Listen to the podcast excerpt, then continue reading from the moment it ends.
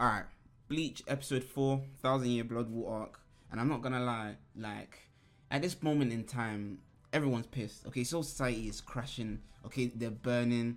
The Quincy's are doing bits. They're killing everybody, and there's not much hope for Soul Society to even come back from this point. Obviously, I've not read the manga, so I can't really spoil it for you guys, let alone even if I wanted to. But from the looks of it, everybody's struggling. Okay, captains have turned into dummies by unleashing their Bankais just for it to be stolen from them. And I'm not gonna say they didn't do it because they didn't have to do it, which they really didn't, because one of the other captains was doing um a scientific research on whether the Quincy was actually stealing it or just borrowing it. Do you know what I mean? But it's just like, bro, I get it. Everyone's dying, and you just have to do something to in order to gain information. Okay. Now, would you call it heroics? I would call it kind of heroics because some people have to take some sacrifices in order for other people to prevail. Just like what the captains did, such as I don't know, um, the guy that does um, scatter Senbon Sakura. Do you know what I mean? Or even one of the guys that does here, here, here, here, Mari. Do you know what I mean? Like the I can't remember their names, bro, because their names just flashing in my head, but I can't remember the names. What I'm just trying to say is, anyways, Mayuri, okay, one of the captains, his whole job is to find out what is going on whilst he's doing the testing within the private lab of the Department of Soul Society. And if the captains had taken the time to initially find out how these people were moving in terms of their fighting capabilities and taking it slow within their fights, then they would have been at an advantage at least, or at least minimally on the same level. Because let's really be honest, these Quincy's are the ones that invaded Soul Society. So already they should be at a disadvantage. Yes, they killed a lot of Soul Reapers, okay, and that kind of like dwindled down the amount of people that were there to protect Soul Society. But when you've got captains who have Bankais, which if you guys did not know, Bankais is almost like a rare ability to unlock for a Soul Reaper, and it's being stolen. I'm just gonna go ahead and call it a dumb move, like honestly. But at the same time, it is a good move in order to understand what the enemy's true intentions is. Now, I want to talk about one of the captains, okay? And I feel like this captain, right? He's so cocky, and it pisses me off because what what is the need for you to be cocky when your people are getting killed? Like, even if you are a captain, and even if you hold strong abilities within yourself, what is the need to do so? Just look at him. He's the only person, right, out of all the captains that started the fight that had lost an eye. Okay, in season one, this guy fought another Arrancar who used a gun that was one of his abilities, right? And he did well. He did he did well to avoid taking permanent damage, but he lost an eye in this, showing that he's being very careless and just being stupid.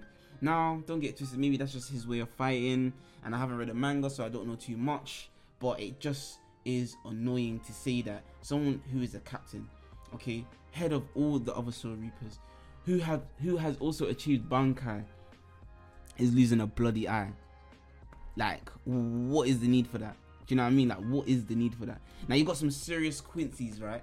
One is a girl who abused one of the captains was a dog. Okay, I'm not gonna lie, that's a bit of a discrimination. You know what I mean? Everyone's fair, everyone's equal in Soul Society, in Bleach. So please don't be doing them type of things.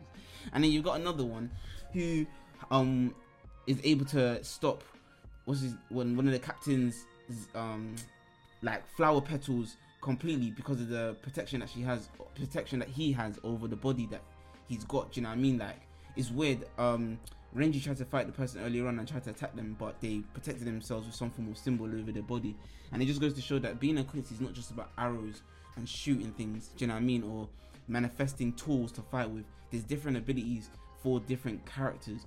And it's amazing because in the first season you would think to yourself, oh, Quincy's are just Quincy's that you know have arrows and can do reishi. You know, what I mean, like your basis analysis of what Quincy was back then was looking at someone like Uryu Ishida. Do you know what I mean? And finding out what they can do and kind of like plastering it on all other Quincy's. But then you meet up with Quincy's that can protect themselves with um, their their abilities as well as shoot like cones that makes people scream. Not only that, it has a gun that shoots out reishi bullets like faster than the guy captain could dodge, which is why he lost his eye. Like bro, if you if you're playing games with Quincy's, it seems to me you're just gonna die. And I'm not gonna lie, because of this type of war that's going on, that has been 200 years ago before the Quincy's actually like invaded Soul Society. You can't blame them. You you you generally cannot blame Soul Society. Sorry, you generally cannot blame Quincy's for invading Soul Society in order to exact some form of revenge. Like who the hell did Soul Reapers think they were trying to exterminate Quincy's? Like what? Even if they didn't match your form of ideals on handling hollows or balancing the souls within Soul Reaper and Earth, like these people also handle defeating hollows. Do you know what I mean? So why do you feel like you are the epitome of the rankings of beings that's able to do that kind of job only? Huh? Make it make sense, Soul Reapers, because it's not making sense to me. Now you're calling Urahara's phone because y'all know that y'all don't really fuck with Urahara and then you're trying to get into contact with Ichigo because Ichigo's the only person right now who seems to be the only person who can do anything about the situation that's going on and not get the Bankai stolen. Don't you think it's a bit of a cliche? I think it's kind of annoying how they rely on Ichigo now because it's just like, whoa, like come on, you guys didn't even respect Ichigo in the first place, right? And the only times you guys really be calling on Ichigo is when you guys need to be saved.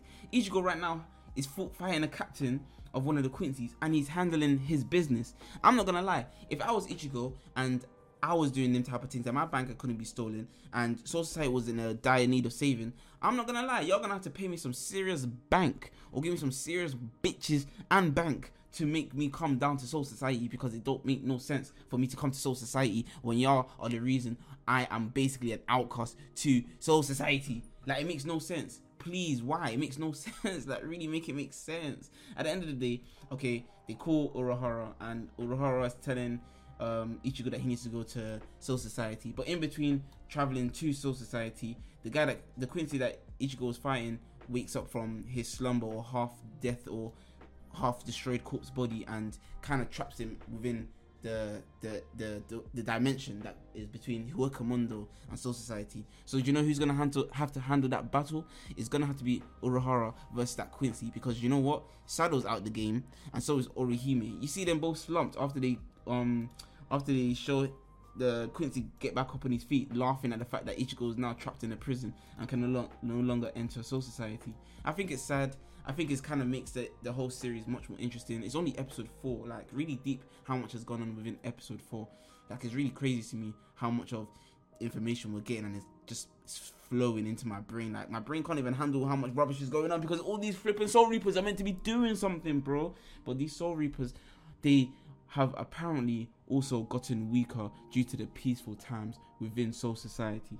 But I think it's just also kind of dumb because if that's the case, why has there been people that has been also able to release bankais and bankais is literally a rare ability. Like you don't just unlock bankais from having a sword or just being good at what you're doing. Like it's really much more of you having a connection with your sword and being one with your sword. It's like having a dog or a cat but not necessarily a dog or a cat because these people are like beings you know what i mean? Like a like a soul. Imagine it's like you basically bodily form. You can't really necessarily see your own soul soul right? So you have a sword and your own personal soul is within that soul. So, you know, you guys are one, but it's just separate entities. So it's just like you guys have to build that connection for you to be able to use each other's abilities and powers. Either one of you do not want to be killed by anyone. Do you know what I mean? Because you're connected. If you die, the soul dies. So it's just like that. But either way, bro, episode four was fire. Like I just love how everything is slowly progressing. I have not read the manga. I think I've said that like three times. I think I might still watch the manga, read and read the manga, but I'm not sure. I feel like at this point I might just spoil it for myself. Either way, Soul Society is in peak trouble at this point. They're practically crashing. Okay, um, Ichigo needs to make his way to Soul Society to do something, but first Urahara needs to sort out Quincy because Ichigo is literally trapped within a prison realm right now and Urahara is the only person who's taken the most minimal of damage compared to Sado, Orihime, and himself, which was just literally an arrow through the back. That's nothing. Remember, Urahara used to be a captain for Soul Society, so I thought that's why he's got the connection to Soul Society. But we'll see what happens in episode 5. I believe Urahara is going to smack this guy up and then Ichigo will enter Soul Society, and then we'll see what really happens. I still got to do episode two. I've been very, very lazy. I'm gonna do it right now. Maybe no promises. Make sure to like, follow the podcast and the YouTube channel. I'm out. Peace.